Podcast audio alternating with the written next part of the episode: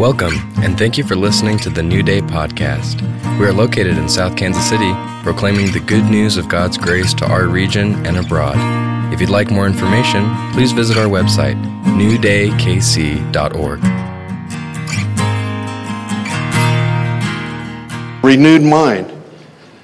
How we put on the new man is by having our minds renewed.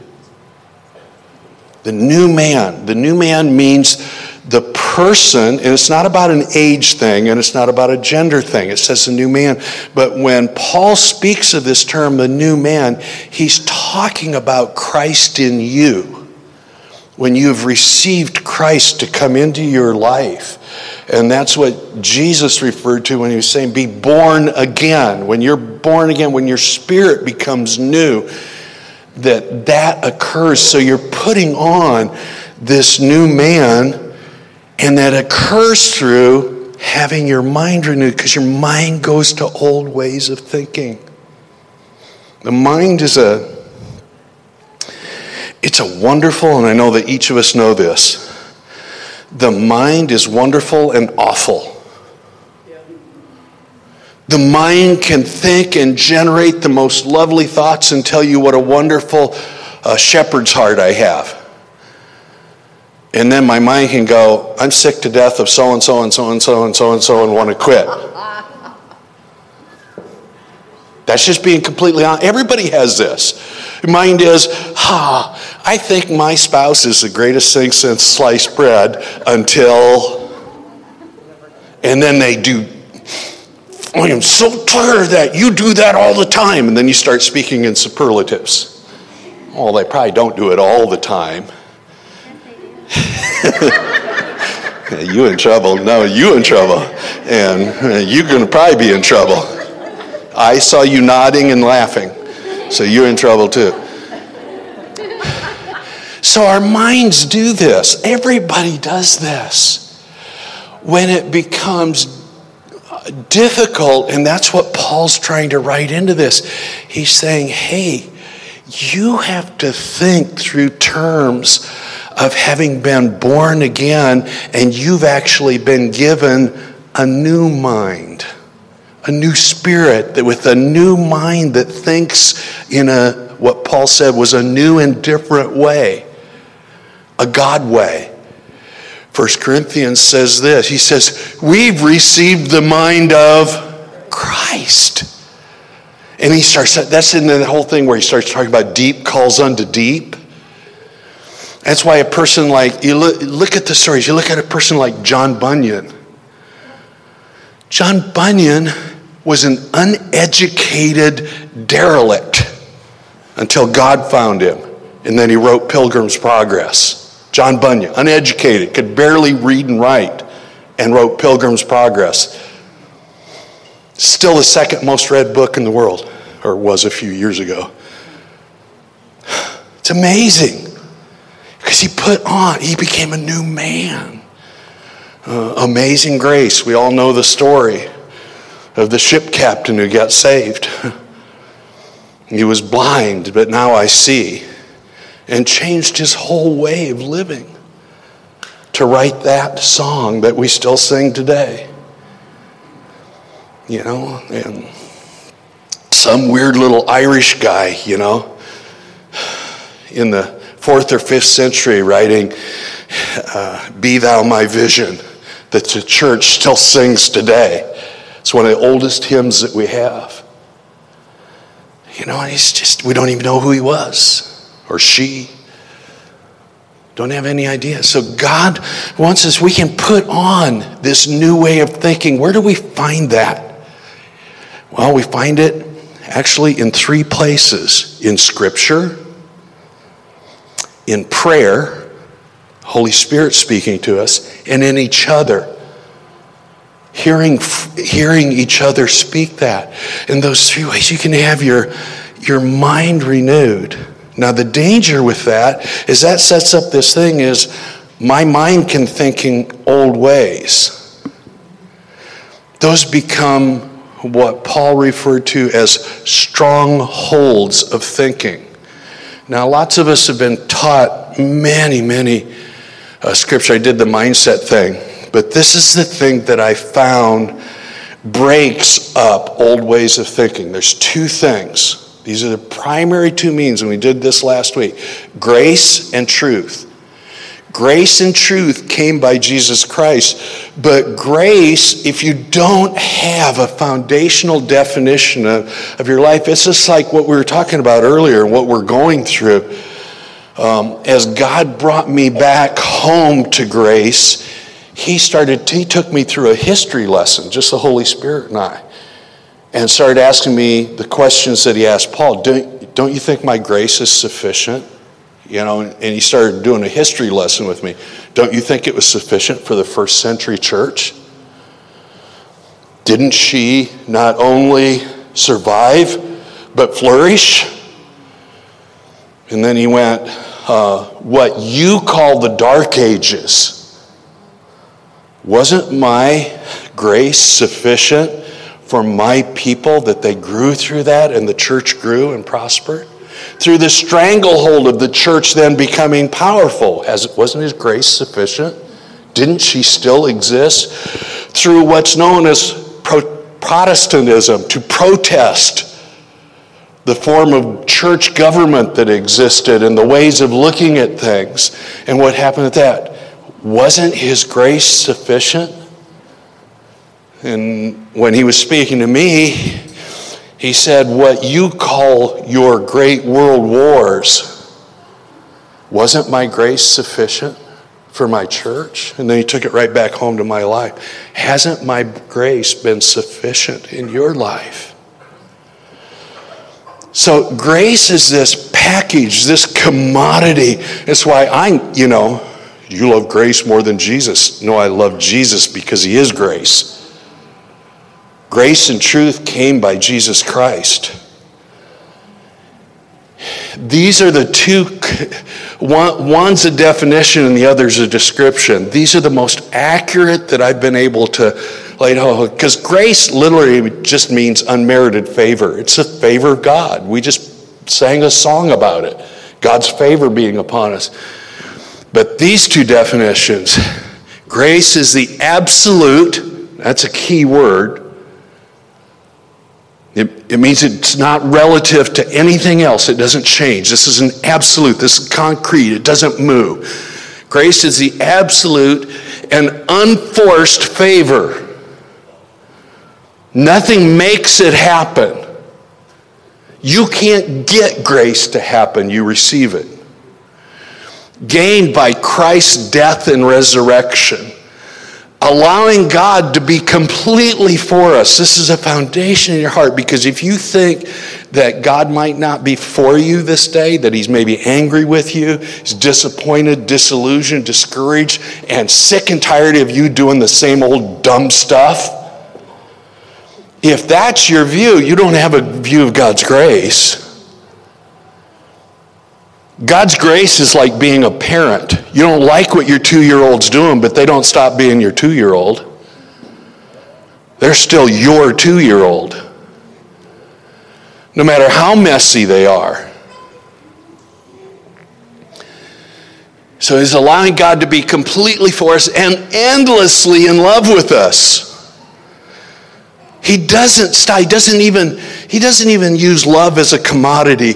Uh, uh, and I, have heard, I've said in lessons and heard people teach this well, God will lift his hand of grace off you so that you suffer the consequences of what you're doing.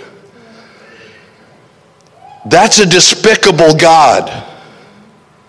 That's a mean spirited, gonna get me right God. That's not God. He's not forced in that. He's endlessly in love with you. Everything that God does in your life is redemptive. Everything. Everything, everything, everything, always. So even if you do suffer for doing wrong, that didn't diminish God's love for you. Matter of fact, it proves God's love for you. See, we always think that guy got in trouble because God was judging him. No, God leaving him alone to keep doing what's wrong is judgment. Somebody getting caught, That's God's mercy. That's not his judgment. We've been taught really bogus stuff. The worst thing you can do is keep doing the same wrong stuff, and it's okay. It's not okay.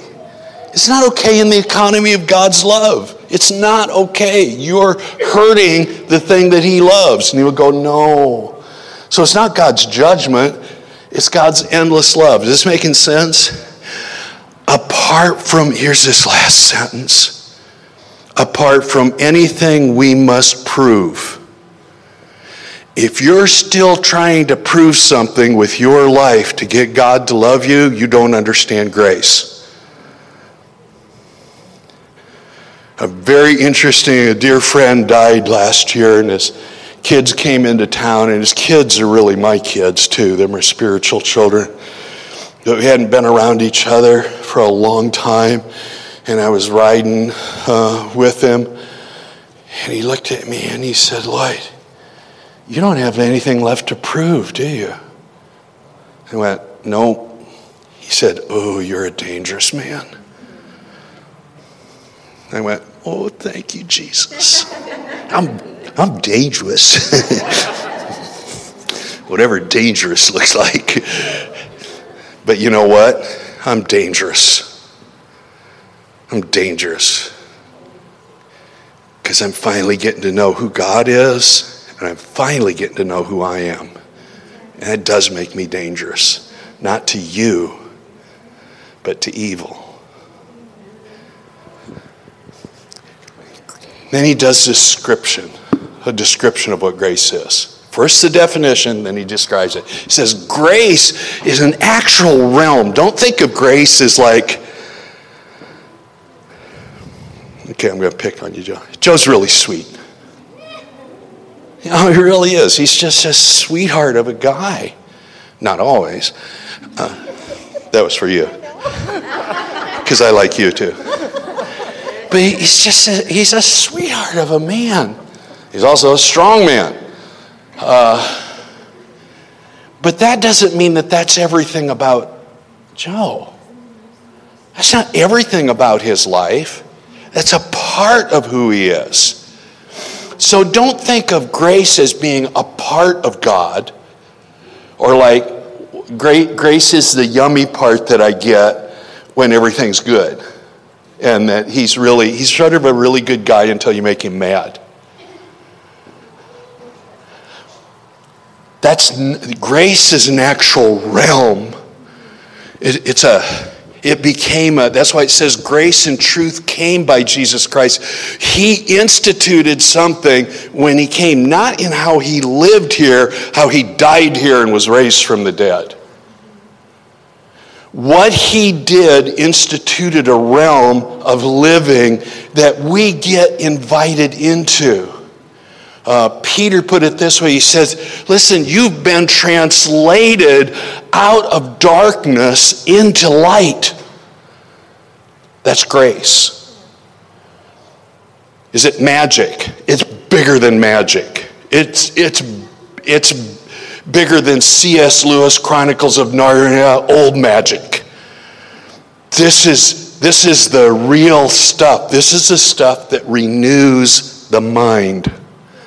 It's an actual realm, a way of life, which we no longer strive for acceptance. I'm accepted in the beloved. If you can just pray that even this week, just every day get up and go, I'm accepted in the beloved. And it starts to renew your thinking you're going, huh? I don't have to do anything. To, I don't have to do the right confession prayer, like I got everything cleaned up first. No, you're accepted in the beloved. Nothing will change that. Did you hear me? Nothing will change that. Doesn't get more. You're more accepted. No. Doesn't get less. You're less accepted. No. You are accepted in the beloved. That's why I was teaching about living from a conclusion. That's where all these things come from. When you live, I don't have to prove anything. No, you don't. But we mature and heal and are released to His intentions. God has intentions for you. Everybody wants to talk about God's will. You are God's will. but he wants you to fulfill his intentions. He, had, he intends things to occur here. If you think God's given up on America, you don't understand this realm. He has intentions because I'm here. He's, he's going to take care of America because of you? Yeah, and you. Yes. his intention, by trusting that Jesus in all his power is fused into us, creating an entirely new person. And I've said this a bunch of times, I've used this for a lot of years, but you are no longer Homo sapien. You are now Homo Christian. Christ in you, the hope of glory. You are not an empty shell. Think about this the eternal seed of God got planted in you.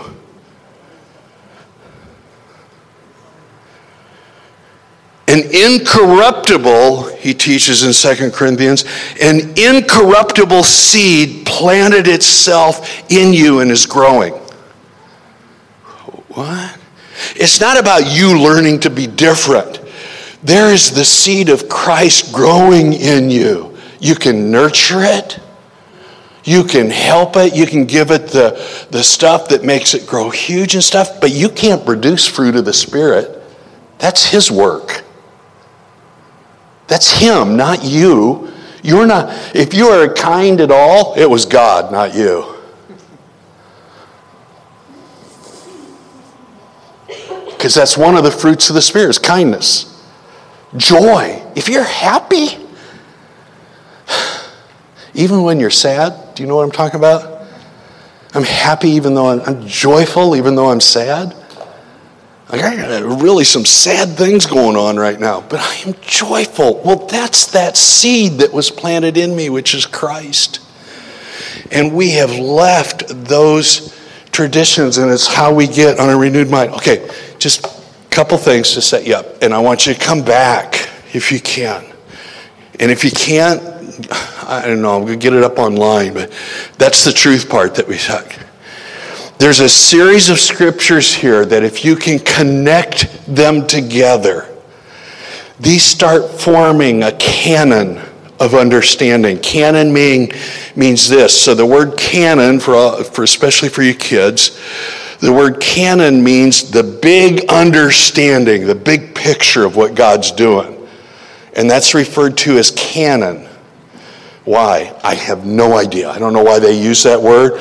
It's not like a howitzer canon, but it means the canon of Scripture means the overarching theme of what God's doing and how He does it. So, the canon of Scripture is when we start taking Scriptures and we're not cherry picking them to stand alone to prove a point, but we string them together to get an understanding of grace and truth. So we don't take one scripture, we look at all scripture and how it works in harmony and what it means. And so I want you to look at these right now. 2 Corinthians 3 17. Now the Lord is the Spirit, and where the Spirit of the Lord is, is liberty. If you have strongholds of thinking, then that means that somehow, huh, the Spirit of the Lord is there, but I'm not getting liberty. I'm still bound. Now remember, he came, got to connect this back to a couple weeks ago, Isaiah 61. He came to set at liberty the captives. Now he's not talking about people in prison. When he's referring to that, he's talking about those who are trapped in their thinking that can't seem to see another way. They can't see their way through it. Have you ever been, felt trapped and you couldn't see your way through it? Going, oh, these are horrible circumstances. That's when you move into that realm of grace. Because then you connect, he writes to Timothy, God has not given us a spirit of fear because strongholds produce fear and are held together by Fear. So he says, be anxious for nothing. That's another scripture. But fear binds us into old thinking. always takes you back, and not the good kind of back. Always takes you where you got stuck. You got stuck in any places in life? Yeah, and there's an old song by U2 that now you say they're old songs. There's a song by U2 that talks about being, you know, she's, you know, she's dressed up like a car crash. You know, her wheels are spinning, but she's upside down. Oh. Oh, I mean, there's so much in that lyric.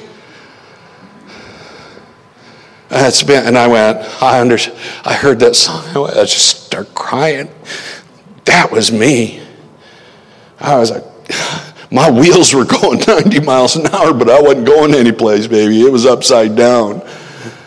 Completely upside down. Wrong thinking. He's not giving us a spirit of fear, but a power of love and a sound mind. Sound uh, being more in the sense of like when a ship is sound. When a ship is sound, she doesn't take on water. So she's referred to as sound. Uh, it's where we would have got the old word integrity. We all want to be a person of integrity. Integrity comes from the Latin integer, which is a integer is a where's all my math people? None of them? A whole number. It's not it's an integer, it has wholeness in it. It can't be divided, it's not leaking or divided. So it's, it's whole. So you give, us, that's that new mind. It's the same scripture. Put on the mind of Christ, a sound mind. It doesn't leak. Did you ever have your mind leak? Yeah, I've had a few dribbles in my day. Well, I've had a torrent at a time or two. Somebody shut off the main. Galatians 5:1. This is when you tie these together, you start seeing a canon of thought of what God's trying to get at with us. It is for freedom that Christ has set us free. Stand firm then, and don't let yourselves be burdened again by a yoke of slavery. And the slavery he's talking about is your mindsets, the way you think. And then you use the law to justify it. So, is the law a horrible thing? No, legalism is. Because legalism takes the law and uses it to justify wrong thinking. Not right thinking, wrong thinking.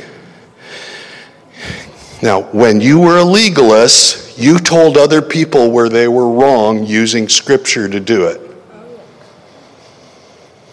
That's what legalism does. Legal, the word legalism means to bind again, from ligar, ligament. Binds again. God came to set us free from the yoke of slavery. So it says that he who's in Christ has died to the law.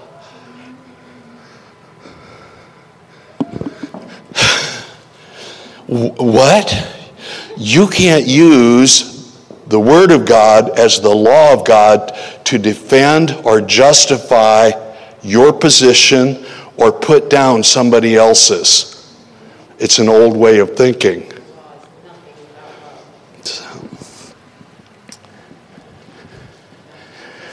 So, so then he writes this, and we'll close with this Beware.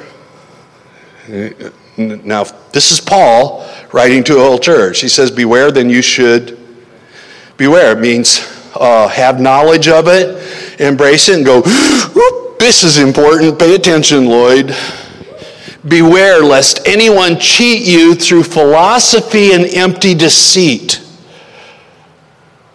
According to the tradition of men, according to the basic principles of the world. He's not saying the basic principles are wrong. He said, don't let anybody cheat you with it. Take advantage of it. Be very aware of this. And not according to Christ. For in him, in Christ, dwells all the fullness of the Godhead bodily. In Christ is all of God, and all of God is in Christ.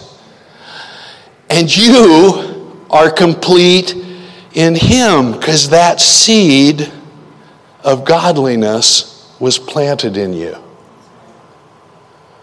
This changes a life. Every one of you young ones, you are going to grow up. And, and the old writers in the Old Testament use symbols so we'd understand. It says, You're going to be a yoke of, or an oak of righteousness. You're going to grow up into this oak's a really big tree. And it takes a long time for them to grow. You're going to be an oak of righteousness. Why? Because the seed of Christ was planted in you and nobody can take it away. You can't even, you can't pull a Bart Simpson and try and give it away or sell it. Doesn't work. Who is the head of all principality and power? You are complete in him. God is doing a work in each one of us. I don't always like watching the work of God in other people. I don't always like other people. You may not always like me. But you are obligated in grace to do the same thing I'm obligated in grace is. And that's when you do things I don't like, I'll forgive you and move on. But there may be a time that we have to go, uh uh-uh. uh well, we can't walk together because we're not in agreement. Because that's for the sake of others who have the same seed planted into them. Have you ever noticed that same stuff grows? together. That happens. So we're on this journey of trying to understand what is this canon. And then each of us individually, this is what we have to say I don't like all your strongholds because some of them hurt me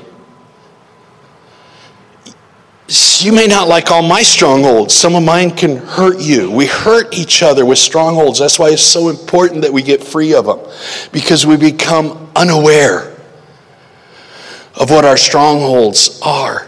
And then when they start getting identified, you have to go to this canon and go, wait a minute, I'm still accepting the beloved, and I can do it differently.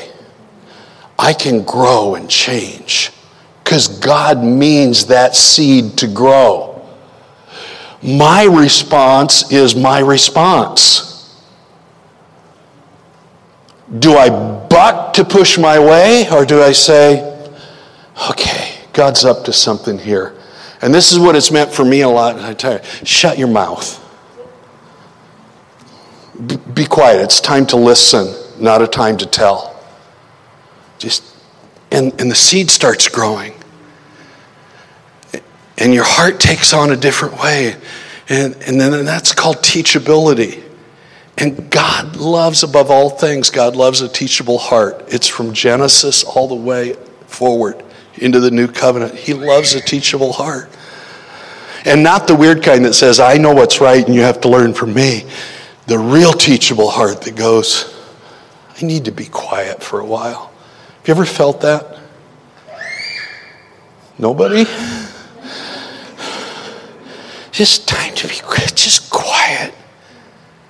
Just quiet and go, Holy Spirit, renew my thinking, renew my mind. Let me look at it a different way. Talk to me. And, uh, you know, it's so funny. If you look at this, and I'll close with this and we'll get out of here. The story of Job and everything, there's so many things to learn from it. But what it is, I love the end of the story of Job because Job finally gets granted an audience with God.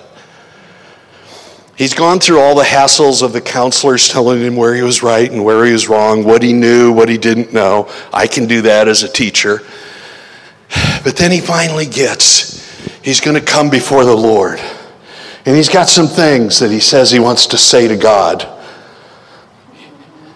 And he comes to whatever that looks like. Let's call it a gate. He comes to the gate, the threshold of the kingdom that God resides in. And he hears a voice before he sees anything. The voice says this Who dares darken the doorstep of my counsel? And it's like Wizard of Oz. You're like, God knows He's God in our life. And sometimes you need to shut up and not tell God what he should do. And not tell God what he should do about others.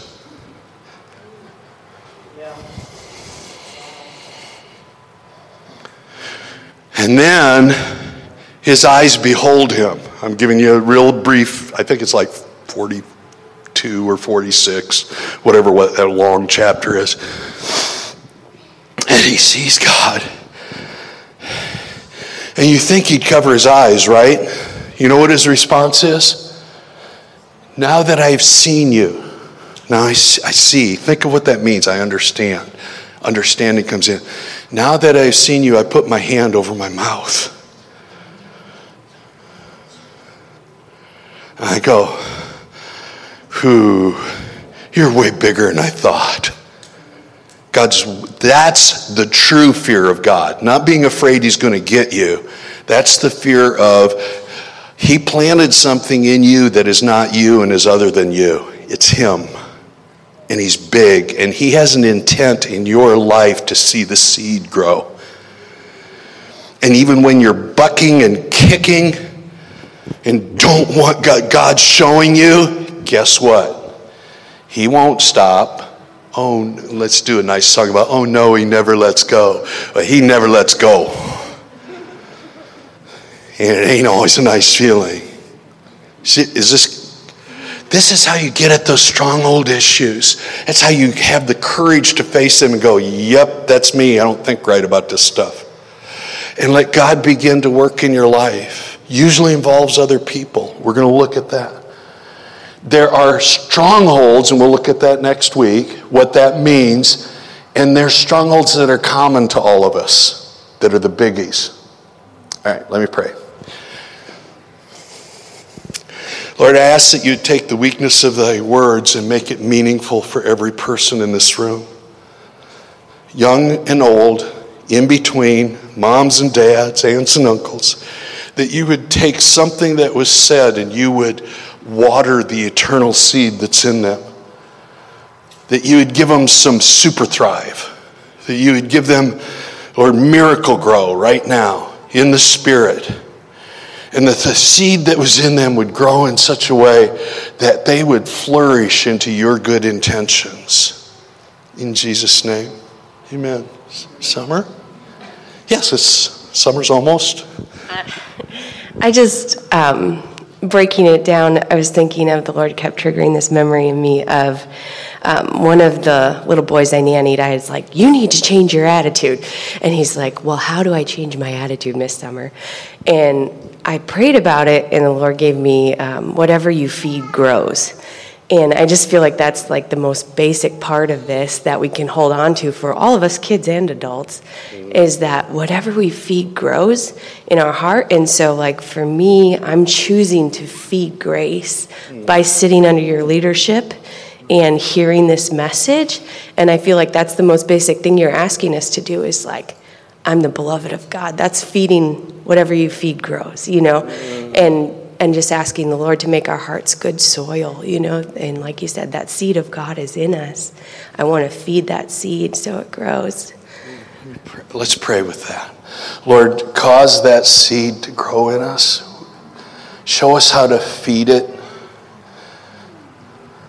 Lord, help us with our attitudes.